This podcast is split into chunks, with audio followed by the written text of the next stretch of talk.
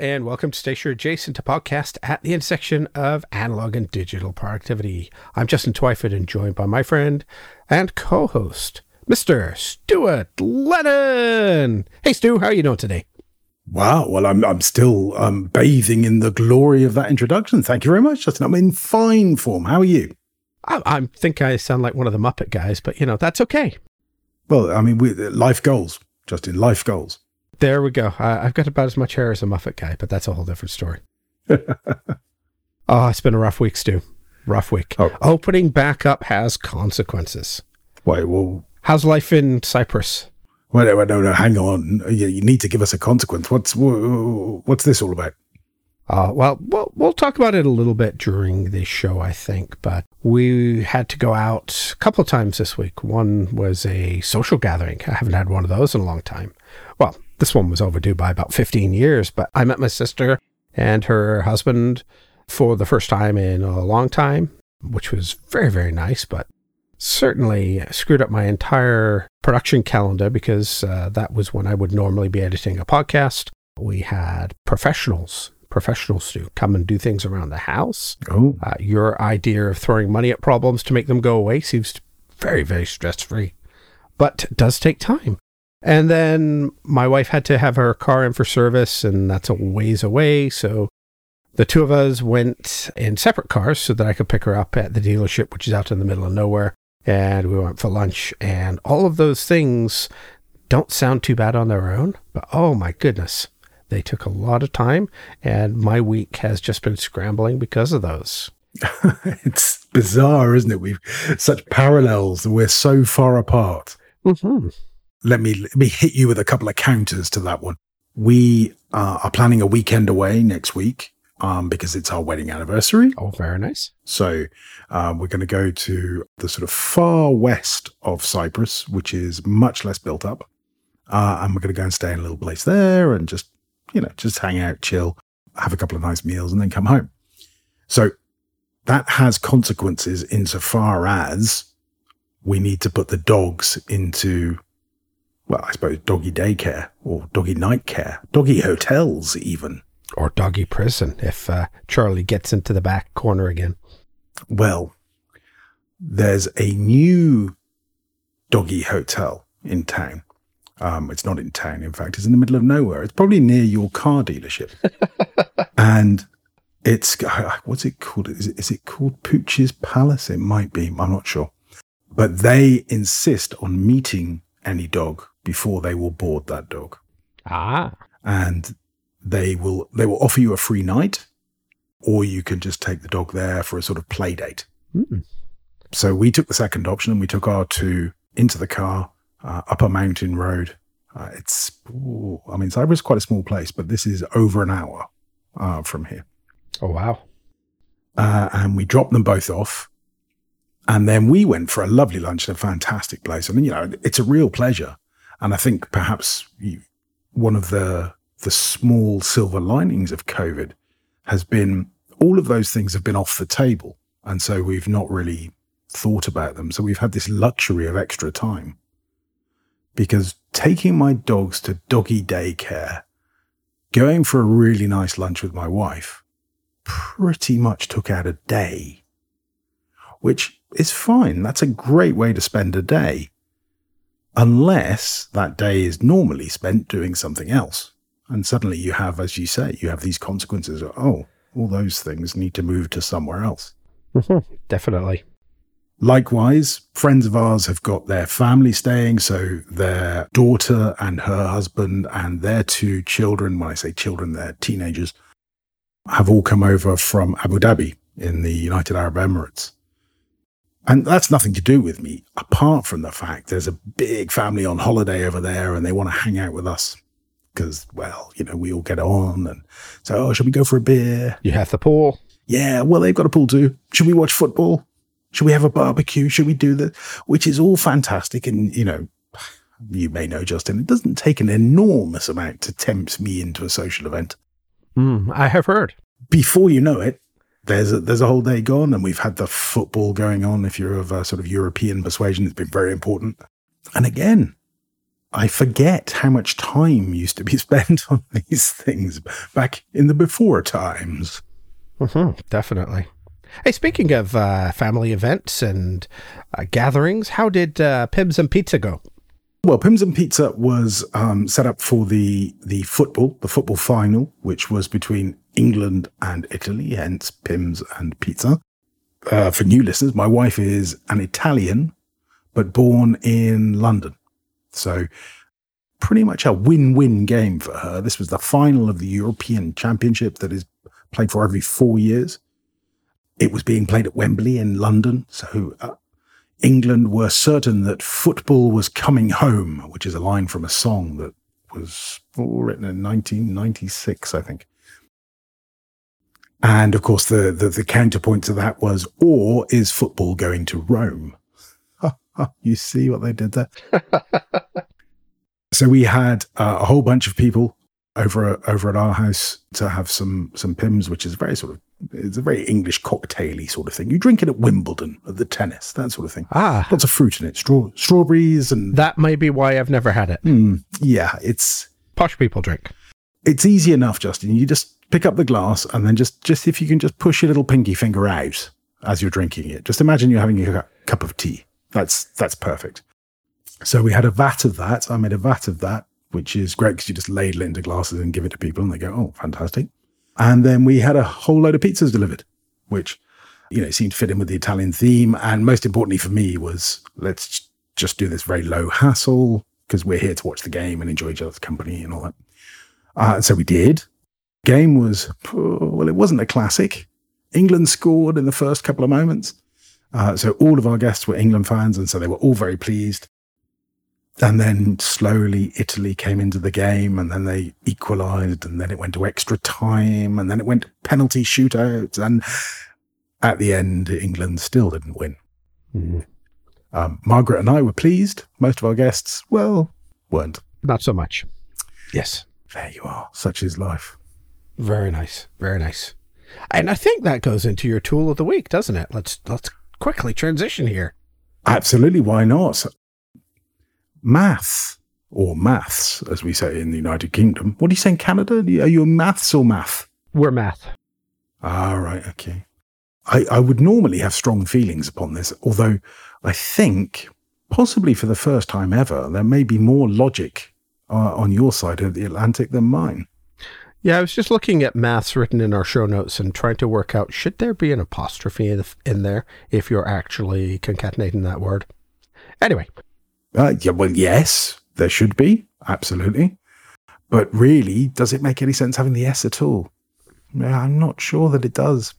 It's, it's a hard argument, but uh, I would say, you know, unlike uh, some of the U's that I like to add in, uh, the, the, S can go. Mm, yeah, I'm not, I'm not sure it's ever going to work in my mouth. Math. No. Anyway, before Pizza and Pimm's, or Pimm's and Pizza, uh, Mrs. L was fretting about how many pizzas we should get. Should we get four? Should we get five? Should we get two garlic bread? And this was further aggravated by the fact that she had no real concept of the size of the pizza. So this, the pizzas here from this particular place were sized. So we had a diameter in centimeters and we had a number of slices per pizza. And my wife being my wife, she she sort of fell into this rabbit hole of okay, is six mediums better than four large? Or maybe we should get four mediums and two small. Or maybe we get a large, two mediums and three small. And it was it was all sort of sending her into a, a, a weird sort of meltdown.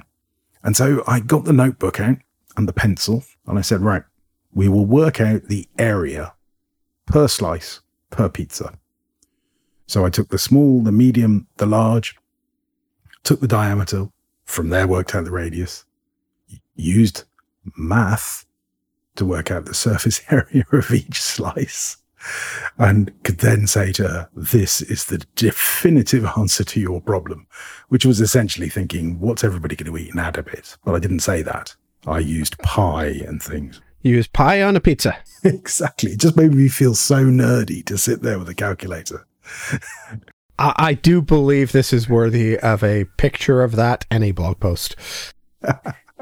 well, it, it, was it was funny because um, um, I'm sure when you were growing up, you had a scientific calculator. I mean, that was that was the thing, wasn't it? We all had scientific calculators, and I've never gone away from uh, the idea of having a sort of an actual calculator. I know that my computer can do it, but I want a little calculator that I use in front of me. But scientific ones are harder to get now, so I have a desk calculator that doesn't do things like pi. Oh, and and uh, Margaret was slightly flummoxed and then watched me multiply by 22 and divide by 7. She went, What are you doing? Oh, you did do the proper calculation for pi then. Good. Yeah.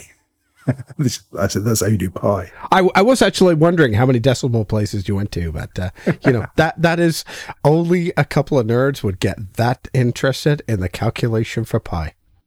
Exactly. And I just as I was sitting there, sort of writing down the last sort of, I thought, oh no, how on earth has it come to this? But anyway, I enjoyed it immensely. A bit of practical math. What about you? Save me, save me. What, what's been your tool of the week? Well, I was actually going to discuss my um, my calculator too, because like you, I still carry one. But uh, I think that is a topic for a different discussion. Because oh, what the heck? Uh, my tool of the week are professionals. We had some refuse, some rubbish, garbage, depending which side of the Atlantic you're on, that we wanted to get rid of. I've got a pickup truck I drive, so I could have loaded these up, taken them to the dump, uh, spent an absolutely enormous amount of time doing it. You know, I've been in this house since 1999, so there's just things that, as we're getting ready to move, we're throwing things out. We're wanting to get rid of things that, you know, maybe projects that we should have done that are just kind of abandoned at this point. Uh, but we hired a couple of professionals to come in. They bought a truck with a big bin.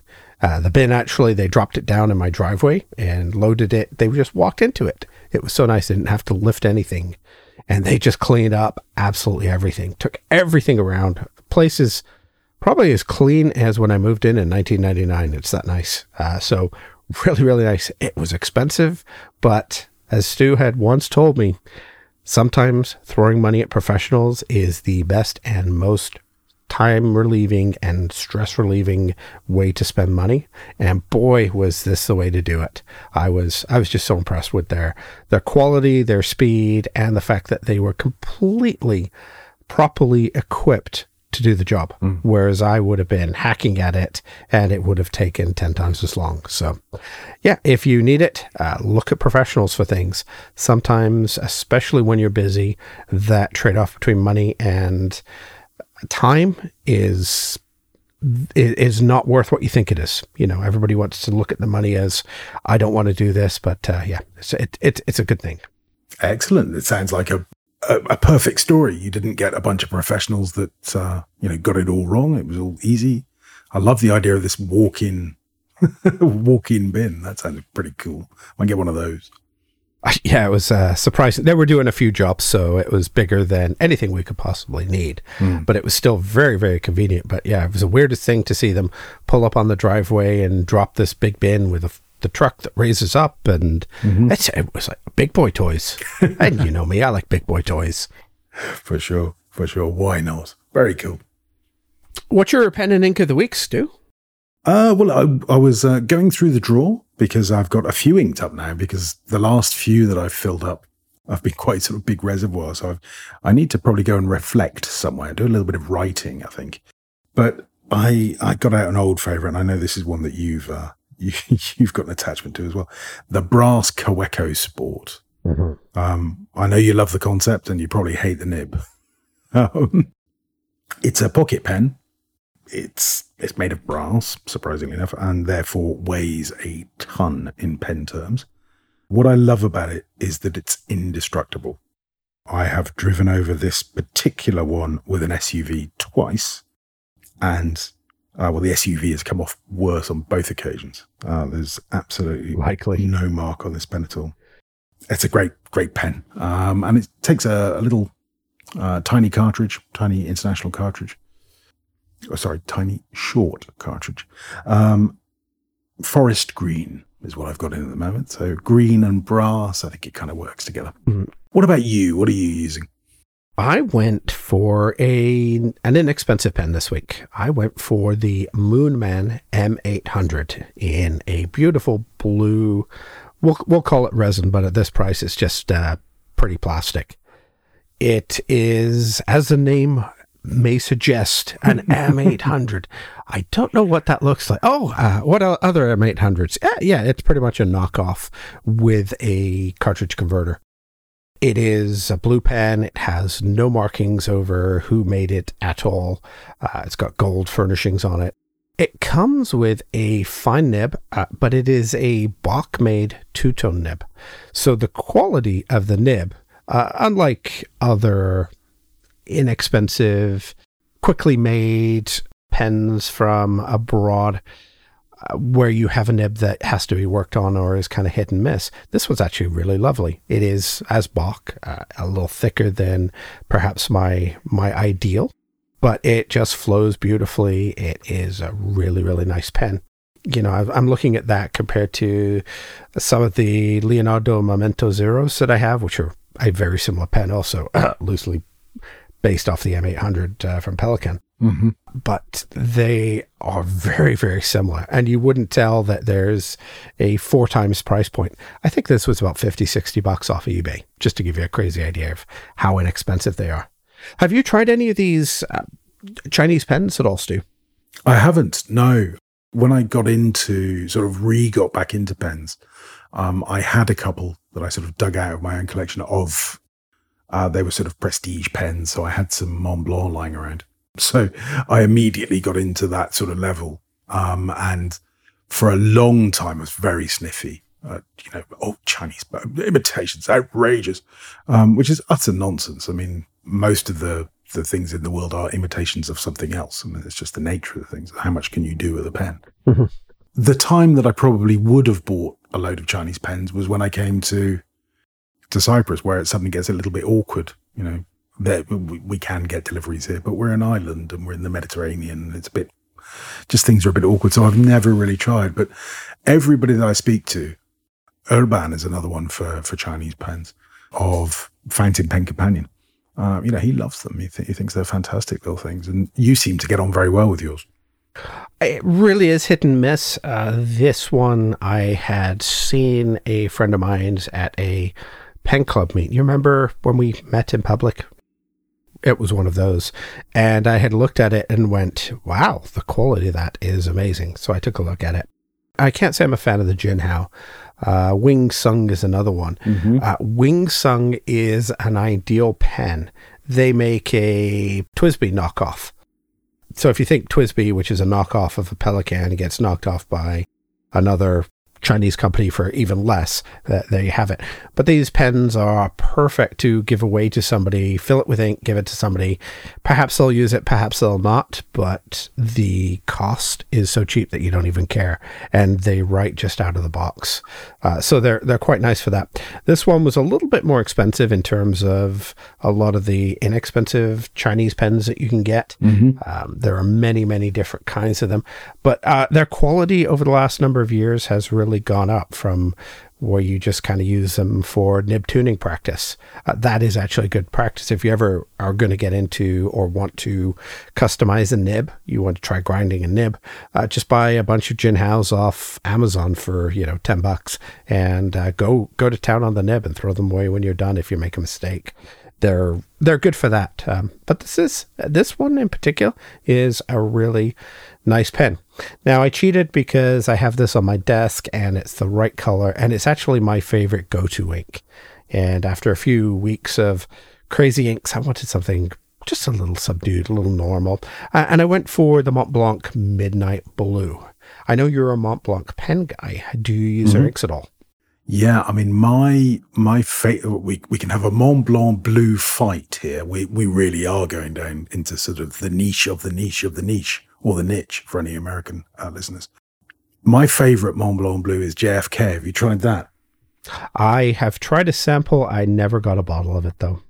Uh, it's a lovely rich ink, but I mean Montblanc Midnight Blue is pretty good. i will give you that.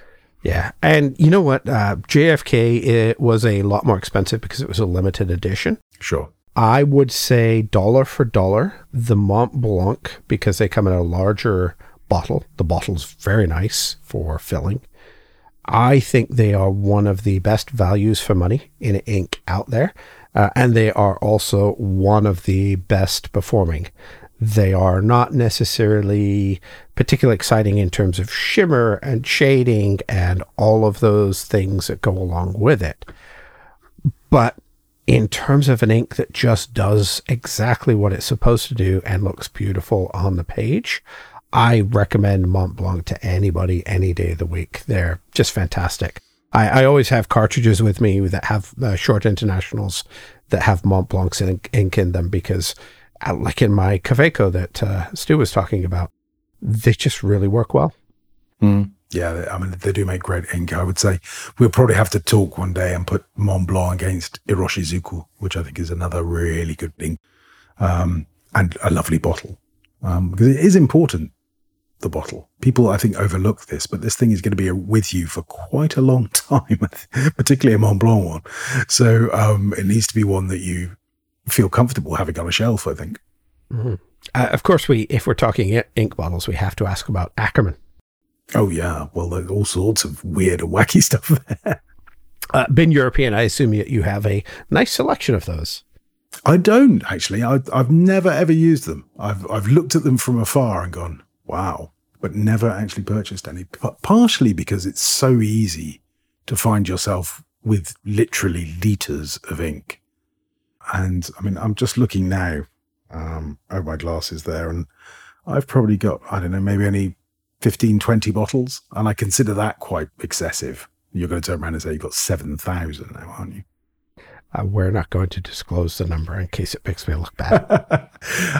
Okie dokie. No, I don't have that much. I, I mean, I it's it's quite funny. I have quite a few inks. Uh, part of my goal out of using the pen and ink of the week was to circle, cycle through both my inks and my pens mm. uh, by choosing something that matches. Uh, but there, yes, I, I do have a substantial number, but uh, compared to a lot of people, I also have quite a few samples that have been given to me by uh, pen club members and people that I know that are also into the the pen, the fountain pen game, which is a lovely way to try new inks before you invest in an entire bottle that you may never use and it'll just sit there forever. Yep. Uh, but certainly looking at my number of boxes full of them and and contemplating how do I move them and who's moving them and oh, what if they break?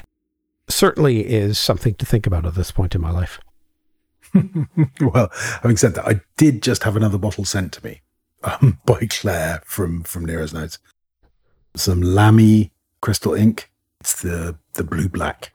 So I don't have a blue black. Oh, okay. Uh, and these are pretty pretty cool bottles. I'm thinking the Lamy 2000 and this might uh, might make very good bedfellows. Um, and I also got her to send me because Lamy is awkward with its cartridges. Um, and I now have a few Lamy pens. Ah, yes. I got it to send me the selection of, of cartridges. And of course, the joy of having a stationery shop is that I can just say, give me a box of all of them. So I've got one, two, three, four, five, six, seven colors here, seven packs of five cartridges. And again, they're huge. Yeah, they're long cartridges. Yeah, there's a lot of writing. But part of the appeal, and I'm sure this is true for you, is that I've got sort of 10 identical boxes with, you know, that sort of stack neatly and have the, the brand perfectly aligned. And then down the left hand side is a little sort of color swatch for each one. It just appeals to the organizer in me. yes, yes, I get that. Uh, my bottles of ink are all hidden away, so uh, they are. I just have on my desk uh, a coloring uh, which is uh, Anna, mm-hmm. uh, well appointed stationery. Uh, she uh, makes a product called the Col-o-ring, which is basically ink card samples. So when I get a new ink, I do a swab on that, organize them by color, and then I can spread those out in front of me and say, oh, this is the color that I want to use today.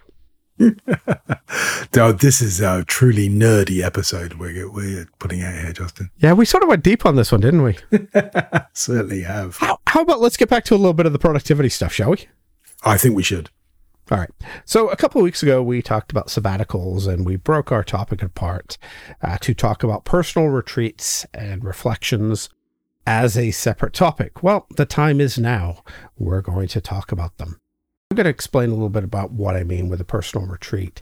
It's easy to get caught up in the hustle of work. How do you take the time to stop and evaluate your progress, make sure that you're on the right trajectory, not just in work, but in life in general? You know, are you spending enough time in all of your different boxes? When I was thinking about this topic, I think Stephen Covey wrote it in the Seven Habits book that we spend so much time climbing the ladder of success only to realize that you're climbing up the wrong wall. and that kind of hit me in terms of do you stop and look around and say, what are you doing? You know, certainly in my own life, I've kind of moved ladders several times uh, from this wall to this wall and started climbing again. And I was sort of curious how do we, what, what process, a formal process, an informal process, do we have for us to stop looking at the next rung on the ladder and take a bigger picture of where we are and what wall are we climbing and how are we balancing our lives?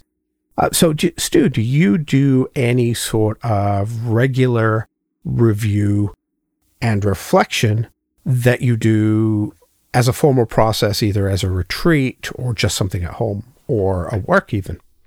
Yeah, I mean, I think I've always done a formal review of the year, not as a retreat. I think a retreat is a fantastic luxury if you can if you can achieve it. I've never yet managed one, although I, I am tempted by one. And as I think, or as I speak, I think of I probably find other ways to do my retreat. So my my walking holidays are probably a retreat um, in mm-hmm. in many ways. Definitely, where you know the monotony of walking uh, gives your mind plenty of space to go wandering off, and it it tends to wander off where where it needs to go. I think I'm, I'm a great believer in your subconscious knows what it's doing. just sort of let it do its thing and it will report back what you need to hear. So I've never done a retreat where I've gone away and said, okay, I'm going to review these areas of my life and work out what I'm doing well, what I'm not doing so well, what I can do better. Am I, as you say, on, you know, on the right ladder against the right wall? And I really would enjoy, I think, making time to do that. As I have done several courses, I'm sure everybody listening has, or, or, you know, gone through thought processes or, you know, setting goals and what do I want to achieve next year? Even, you know, formal reviews at work can, can be a bit like that. And I've always done that, but I think the power of this type of contemplation is when you take it a little bit beyond just the simple sort of work. We tend to focus on work all the time, work, work, work. Mm-hmm. Um, and that's the, the world that we live in. Well, there's, there's a lot more to us than work. And, you know, what you're doing in your time when you're not working is equally important, I think. And I would really relish the chance to sort of take a few days away from everything uh, and have a think about all that. What about you? Have you have you done a formal retreat at all? No, it was on my list as a action plan last year, surprisingly enough. And we all know how that went because mm. I didn't go anywhere. One of the things I realized is, uh, I, and I've got to say, my family is fantastic. If I say I'm going to do a retreat day, it is a retreat day. But in a retreat day, you go to the fridge to get a glass of water, and all of a sudden, I'm back in the middle of the house again. Mm-hmm. The dog's there, the bunnies are there wanting some attention. You know, my wife is doing her stuff around the house as well. And I was listening to Mike Schmitz, David Sparks, uh, were talking about this some time ago. And I had realized that the one thing I don't necessarily do is as good a job as I can I sit down and I treat it as a task. I do a review as a task, mm-hmm. which is I'm going to sit down, I'm going to block off, you know, when you're at home, really, I'm blocking off four hours or so. and I'm hitting it as a task here. Let me look at this. Let me check off this. Let me check off that. I've completed this part of the action. And I'm not sure that I I get that space as you were talking about your walking vacations.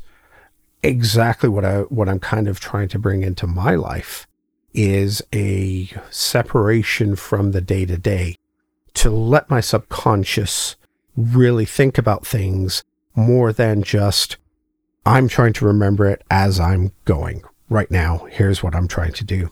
Yeah. And I think the context shift, you know, we've talked about context shifting before. I think a context shift is extremely important in that. Now, I, I realize we're coming from sort of a place of privilege to say that if you can afford it, perhaps a change of scenery would be a good way to do that even if it is just going and sitting in a coffee shop or a restaurant or a diner or a chippy if you're back in England. diner is very American. But the, the idea that somehow to change your context, I think you're going to get a deeper level of introspection and more content that you can review that is helpful in surveying where you are, what you want to do, and where you want to go. Yeah. And I think um, nature is really helpful in this. If you can find, you know, just take a walk in a park. For some reason, I don't know what it is, I'm sure there's science behind it, but being in nature, I think encourages you to think more broadly, to open up your mind a little bit more. So rather than, you know, that next rung of the ladder, um, as Justin said, that you're, you're thinking about at work, thinking more about, okay, where's the ladder lead to? You know, are you planning on becoming CEO of this company? Are you planning on getting to the top of your department in this company? Do you see this company as a stepping stone to your next job? You know, those types of questions. Certainly I know for my twenties, thirties and heavens, even my forties, I, I, I maybe, no, I definitely didn't think enough about the longer term. Mm-hmm. I was very short sighted. I think uh, we can both agree on that. At a certain point, you look back and go, I would have done things perhaps a little differently had I really had a plan. One thing that I do suggest people do is keep a better track of your victories throughout your review period. What I think is really, really important is to look back and see what you've accomplished. And I, am going to suggest that if you're going to go and make a retreat of some kind, and we'll kind of get into how what kind of retreats would be good. But Mike Schmitz lists three questions. I've heard him talk about them several times, and they are: what went well, what should I keep doing, and what should I stop doing. And I think maybe they're a little simple for a full retreat and a full planning session. But I think the essence of those is what you're really trying to get out of a retreat. And largely, if I'm looking at myself, trying to figure out what am I doing? Am I doing the right thing? They are three very, very good questions. I'm assuming you've seen these two. Yeah, I've heard I've heard Mike talking about them. Um, I think the questions, in many ways, are less important than the process of asking yourself something. And I agree. Those are, those are really good ones because they're very pragmatic and they're very straightforward. There is something to be said. Okay. What does perfection look like? Mm-hmm. You know, where do I want to be in whatever that period might be, the five years, 10 years, 20 years? And that's a useful exercise on its own. But the key for me of any of these things is to get yourself back to what you're going to do at the end of the retreat. So if, if the goal is five years, I'm going to be CEO of IBM, then fine. How is it that you're going to get there? What's that going to look like in one year or one month or one week or one day or tomorrow? Mm-hmm. So, so that you can actually really feel that you have agency in making that happen. And as you say, the, we learn from looking back to looking at what's happened and going, well, okay, so I, I haven't become the CEO of IBM yet. But what I have done that's been good is this, this, that, this, this, this, and look back and as you say, celebrate those successes because You know, very often the corporate world that we live in, people don't celebrate your success. They expect success. and you might get a sort of well done. Whereas, you know, you deserve to give yourself a pat on the back. You deserve to say, okay, that went really, really well. I'm going to, I'm going to make sure that I harness that energy, those things that I'm really good at for the next task or, you know, the next cycle, whatever it might be. So yeah, I think I think that's a good way to, to start. I mean, the way that I have been doing it without ever calling it a retreat, the in between days, uh, I call them. So there's that weird time after Christmas, but before the new year. Mm-hmm. So those last few days in December, where sure I understand that some people have to work. I mean, I've been in jobs that I've had to work, but there's a kind of sort of deadness to it. A lot of people are on vacation everybody is sort of kicking back. If you're in the northern hemisphere, it's usually pretty cold, wet if you're in England. And I use that time to sort of sit at my desk and say, okay, I don't actually have any work on at the moment. What is it that I, what is it that I want to achieve next year? Okay, well, how, let's start with how this year went. And I went, I go through not those exact questions, but similar. So I look at, okay, what went well? What didn't go well? Where did I make mistakes? What can I learn? What do I want to achieve next year? That's the sort of process that I go through, the line of questions. So I get to the point and I break my life into areas, which is easier for me because I have multiple different things. There's that word you use, a multi potentialite. So I have my consultancy company and I'll look at that and say, what do I want to achieve with that? I have the notebook company. What do I want to achieve with that? I have my my sporting career, which is not a career at all, but my my sporting activities. You know, what do I want to do? Do I want to play more golf, less golf? Do I want to play more golf for fun? Do I want to play more competitive golf? Do I want to play golf in different places? All of those questions that I ask, and all the way through to my personal life, my spiritual life, my family life. You know, what things do I think went really well? What things would I like to do more of? And also, as you say, what things would I like to stop doing? That's a really important question. It certainly is, yeah. That's interesting. So your your process, how long does it normally take you? Well, as I've got a bit older, longer. I start setting this up in early December. Mm-hmm. Um, me being me, I will assign a notebook to the to the problem, and I I start looking at what things I want to examine. So I'll build the areas out. Now they're pretty much done now. They don't change very much. As I've just sort of said, you know, there's the consultancy company, which is called Lime. There's Nero's, uh, the stationery company.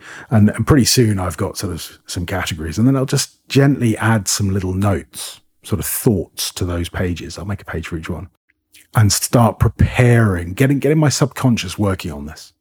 And then usually the day after boxing, depending on how the holidays have, have worked out, the, the, the sort of first day, which is a nothingy day, um, I will I will slink off to my office uh, because by then the the wife and the family have seen way too much of me already. They don't want to see any more of me. So I, I can go and hermit away a little bit, and I can uh, just get the pen out and start writing notes and start thinking and start just pulling together ideas. And that might take me now. Maybe I'll do two days on that, four or five hours in each the second day is very much like the day that you described. It becomes a bit of a task um, where I'm ticking off boxes and I'm I'm trying to get to the end. Hmm. Um, but the first day is where I sort of open up a bit and just think a little while and go, well, do I want to be a consultant anymore? Do I want to do that? What about the stationery company? Should I should I should I get out of that? Should I keep going? Should I try and build it? Should I try and keep it going? Should I try and sell it? You know, all of the options. I think what's important is to open up the the discussion. I, appreciate I'm on my own, but open it up and allow every possibility because you shouldn't shouldn't preclude anything. Yeah, definitely. I, and I think that's a really good thing is to have a couple of days for it. And that has been the one challenge I have is making that time and that space for me to do that deep thinking as I say, when I sit down, it becomes much more of a here's something that I need to get through. And because I've got this commitment at this time and this commitment to this time. And that's not the best way to do it. I really think listening to discussions over retreats over the last number of years, particularly, that I'm missing something in in my life. And I had uh, talked to my wife at the beginning of 2020 and said, "Okay, honey, this is what I'm going to do. I'm going to get myself a hotel room, a local hotel room. You know, maybe an hour or so away from the house. I'm going to go away for the weekend." Not make a big deal out of it, but I'm going to go away for, you know, one to two nights and I'm just going to do some work on myself, really figure out am I doing what I'm comfortable doing, what exactly all the questions that you had said. Where where do we want to go?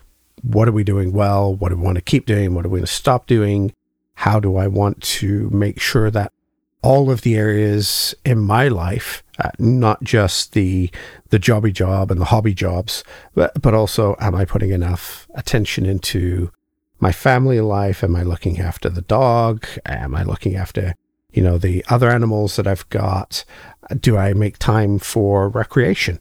And uh, as as evidenced by my comment earlier today, the reopening has uh, sort of got me thinking about this yet again. And, and, of course, you know, there's an extraneous circumstance on this in the fact that I'm planning to move out of this house that I've been in for 20, 22 years at this point that does create a little bit of stress and a lot of extra work. But certainly, I, I think this is a process that I want to get into. I'm looking at the world opening up and going, you know, I think the idea of me having a formal retreat process is going to be of value. I'm not sure what that's going to be yet. Unlikely until we're in the new house, something that I'm going to have the spare time energy and capacity to do at a quality level. And even when I'm in it, it may be sort of Christmas before I look at what this next process is going to be other than, you know, an hour or two here, an hour or two there as, as a bit of a checklist. Am I at least keeping all of my spinning plates juggling? Uh, you know, are they still spinning at the moment uh, to not mix a metaphor? Sure. But it really does uh, sound like something that is missing in my life. Do you do? You said you do your review at the end of the year. Do you do anything quarterly to follow up, or is it just a once a year? And what kind of time frame do you look at when you do your reviews, Stu? Um, I faithfully promise to look at things quarterly and uh, never ever do it. Sounds like the job review at work. Uh, yes, we'll do it quarterly, and you never do until November. For sure. And you know, I, I have the similar systems to you in that I have, you know, daily little focus meetings with myself, you know, to use the, the modern parlance. I have a huddle, just me in the huddle saying, okay, this is what I'm going to do today. And I write it on an index card in our case. Stu, I don't think we should talk about your daily huddles with yourself. no, no, no, there's no need for that sort of talk. so yeah, I, uh, I do that. I, um, I, would say probably I do it more by need. So, uh, you know, events may occur, something might happen, you know, moving house is a huge one where, where you just think, okay, this is time to take stock. This is time to just have a look at, at where I am. And that might be in all sorts of contexts. That might be where I am this year, or it might be, you know, where I am in life. And I, I, wrote in the show note that I have a sort of mini retreat each morning when I when I go and take the dogs out for a walk. Um, and and you'll see there's this this recurring theme with me is the, is the walking. I think the walking makes a huge difference to me. But no, I don't do anything quarterly. I don't do anything five yearly. It, it tends to have stuck on the calendar for me. Okay. Um, and I, I, have used a variety of tools, but I, I, keep going back to the ones, and I know I say it every show, but um, from Shawn Blanc. So his uh, he's got a yearly review template, which I recommend. Uh, it's really, really good. Hmm. Uh, do you have a link to that? Maybe we can put it in the show notes. Uh, I don't, but I'm sure I can find it. so by the time this goes out, yes, we will have it. We will try to find a link for it. Uh, just because I, I haven't seen that uh, that content either, so I'd be curious. Well, um, I'm, it's uh, the the best way of doing it, or the snazziest way of doing it, is, is he produces um, an editable PDF that you put on you to your iPad and get your Apple Pencil. Oh yes, all the high tech stuff. Oh, I'm just I'm just making sure that I've got a note. Right. So, what about you? Do you do anything quarterly, or like like the rest of us, you just promise to and ne- never quite manage? Um, I do track some stats quarterly. Okay. So that is perhaps uh, my one condescension to my, I wouldn't say failed, but um, less failed quarterly review. The problem for me is always time. And uh, you know, if I'm if I'm at home between jobby job and hobby job, I'm usually working seven days a week. Mm-hmm. Uh, so there's there's not a lot of space in my current schedule to allow for the time that I think I need for a full reflection on that. Mm-hmm. You know, I've got sort of my my quarterly goals, uh, and those tend to be hobby job related. You know, here's here's what I want to do in number of posts, number of projects that I have going, number of uh, podcast episodes that I'll put in, things like that. Uh, yearly does tend to focus a little bit more on the jobby job and career and uh, family. Actually, I do also look at my family a little bit uh, in the quarter as well. You know, make sure am I spending enough time with the family because, uh, as I said before, you know, I do have to schedule my my time to make sure that I have date night with my wife. You know, one of the mm-hmm. one of the very nice things that came out of quarantine was we went back to playing board games together. Queen's Gambit on Netflix. Mm-hmm. Uh, got my wife interested in chess, so we quite often will play chess at the end of a night for you know a few minutes here and there. And I, I look at that and I look at how valuable those are from a relationship side. Sure. And I need to make sure that I budget time because it's easy. Like this week, where I was tied up, it's Thursday morning. I really haven't had any social time with the family this week. It's been we've eaten together, and then I've been working in in the evening, getting stuff out. And hi, bye, you know, as we walk past in the hallway. And and that's not really a place that I I feel comfortable. And that's part of why I'm feeling a little stressed this week already, a little cluttered in my schedule. And and these are things that I think uh, I do want to address, uh, especially you know coming out of our quarantine and what life's going to look like. And I think we're going to talk about more of that in our next episode. But um, yeah, this is something that I think there is a time value that I'm going to get out of putting into a retreat. And I think, you know, once things are, well, uh, officially here, we're back to normal, everything's open. Masks are, well, let's call them optional at best. Uh, I would call them scarce, uh, which is somewhat scary in itself uh, especially with the other variants around. But you know, it is what it is. People have had enough. They're out and about. They're busier than ever. Um, I just look at it uh, for myself and say, you know, this is something that, as I'm getting busier, has more and more traction for me to really take some time. And I think this is the point of the retreat: is take the time out just to gaze at my navel for a couple of days and and that's something that I am lacking, and that I feel that I'm lacking, and that I feel I'm not doing a great job of at the moment. Mm-hmm. But you know, this year been what it is. You still have to be a little soft with yourself and not hold yourself to a standard that just wasn't practical. Yeah, and I think um, you're absolutely right. A, a lot of this feeds into to next week, but we do have to be kind to ourselves that there really is no point in beating ourselves up. The way that we have set society up, and when I say we, I'm using a big sort of capital W collective we, is that we we feel that we have to be producing, whether that be at work or sometimes, you know, listen to you and listen to me going, well, okay, I have to schedule time to be with my family and it, it feels like a, an obligation, whereas actually it's probably the greatest thing that we can ever do, and it's it's a pleasure and it's a joy. Mm-hmm. And we might just be scheduling. Actually, I'm not going to do nothing, and that's so important. Is just to schedule to do nothing. And as you say, you want to play chess? Okay, let's play chess. Mm-hmm. You want to go for a walk? Let's go for a walk. You want to have a glass of wine? Let's have a glass of wine. But you know, be present and do it with all your heart, and you know, all of those things. That's what for me at least, COVID has taught is those those moments are so important. And for me to be thinking about oh yeah well tomorrow i've got to do a podcast with tj and then there's justin and and sort of just not be present is crazy. It's just madness. And that's uh, like i say we'll talk about it next week. You, you've used a brilliant word in your in your description of topic where you said um, life and i'm going to use a word called margin and we're going to compare those two and add them together. But uh, I think it's so important that we we acknowledge that these have been really really strange times, but that they have actually given us a great opportunity to learn stuff. Mm. Very good. Very good. I was actually uh, just thinking about what you said about scheduling time to be with my family. And I'm going to throw it out because this is the way I think about it. And perhaps I didn't do a good job of communicating it.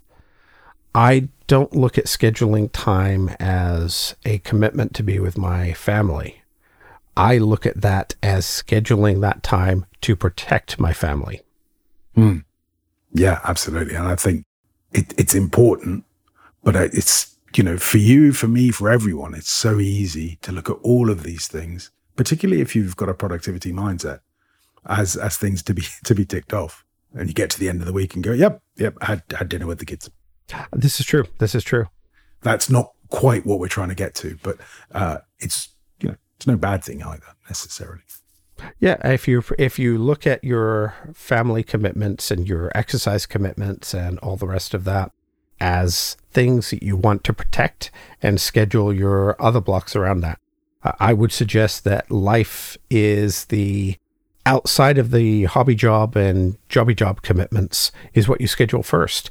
And then you come in and schedule the things that you need to do and then the things that you want to do around those as well. And hopefully you have some time left to sleep. Uh, but that's a whole different story. Uh, sleep is optional. Yeah, I was actually laughing when Stu was talking about time to reflect with a dog when he's taking his dogs for a walk. And uh, your dogs obviously walk a lot better than mine. I was we we take Coco out and uh, it's it's only a 15 20 minute walk. She's a little dog. She's a princess. She doesn't really like to walk. Um, she has to be in the mood is I think a best way to put that. And the other night I was out and we got about halfway around our little loop that we do and she just stopped and I had to carry her home. So here's here's me with a 16 pound dog. People driving past are just looking at me like, "Why is this idiot carrying his dog?" Yes, that is the dog that I have. Uh, so any opportunity to let my mind wander is usually an argument between me and my dog of please walk i don't want to carry you just walk just walk no leave that alone come on come on come on oh look there's people i know there's people she's got the neighborhood trained we were out the other night and we actually have people stop their cars and get out to say hi to her, which she loves because she's a people puppy. But oh my gosh, I, I don't get any time to let my mind wander when I'm out with the dog. So uh, if you want to train change dogs at any point, Stu, uh, I'll even take the Bury one. the terrorist. Yeah, well, uh, yeah. I mean, I think I, I know what you're saying because sometimes um, I have um, I have two dogs. The the Bury one is the Jack Russell. Um, he is um, he's the special forces dog, just does everything. And then the princess or my princess is a a Shih Tzu Poodle cross, maybe. there could be all sorts of stuff in there. Um, but she's very similar. So it's really really hot here at the moment. And uh, as a consequence, I get up really early to take the dogs out before it gets too hot. I don't want them to burn their paws and, and all that stuff. But she is in summer mode. So she, her velocity is decreased by about 50%. her, her stamina is almost non existent. And she'll literally look at me and go, nah, nah, I'm kind of done here. Thank, thanks for the effort, but five minutes is fine.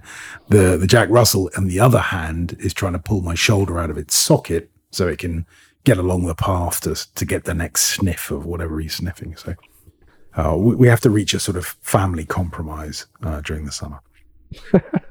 yes. Anyway, is, is yours related to mine? It sounds like it. Maybe it's a breed thing. Right, back on topic. What are, what are our takeaways for today, Justin?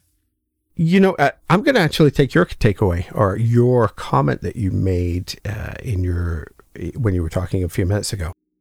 Be kind to yourself. You know, we we look at what we should do and what we need to do, and we get those confused. This is a strange time. Just be kind to yourself.